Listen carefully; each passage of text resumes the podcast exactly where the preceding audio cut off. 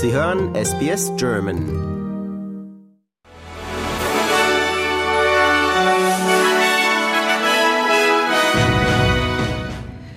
Sie hören den SBS German News Flash an diesem Mittwoch, den 9. August. Mein Name ist Julia Greve.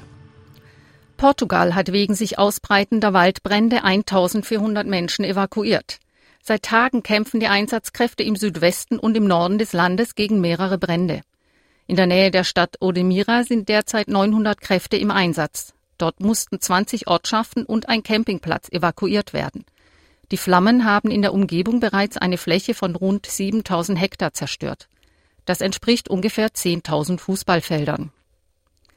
Eine neue Covid-19-Subvariante verursacht in einigen Teilen der Welt einen sprunghaften Anstieg an Erkrankungen.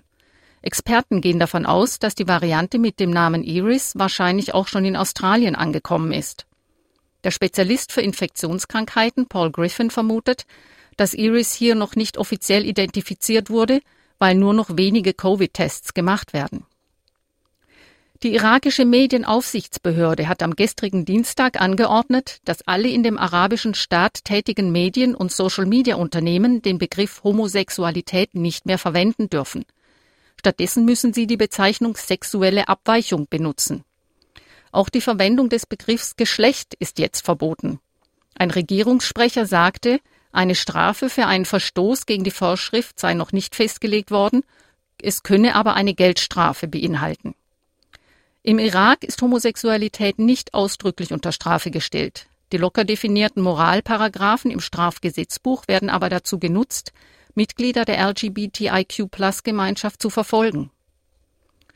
Die Grünen im Parlament haben deutlich gemacht, dass sie das Wohnungsbaugesetz der Bundesregierung nicht unterstützen werden, wenn der Premierminister nicht eine Mietpreisbremse einführt.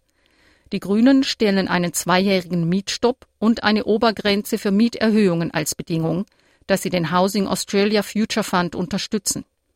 Premierminister Anthony Albanese wird am kommenden Mittwoch im Kabinett mit seinen Amtskollegen aus den Bundesstaaten und Territorien zusammentreffen, um die Stärkung der Rechte von Mietern zu diskutieren.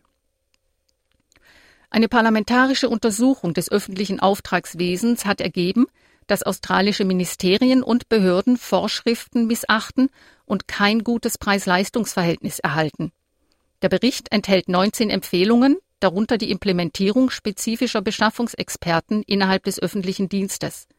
Außerdem empfiehlt er Beschaffungsregeln, die ein vernünftiges Preis-Leistungs-Verhältnis erzielen.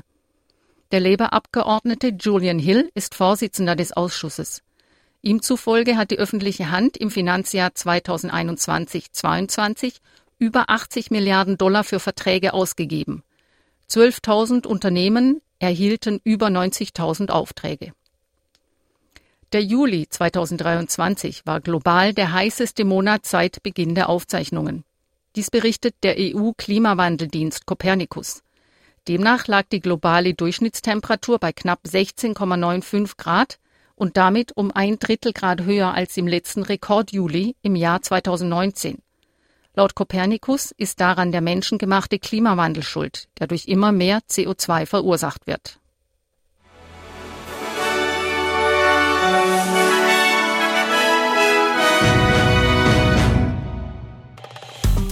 Liken, teilen und kommentieren Sie unsere Inhalte bei facebook.com/sbsgerman.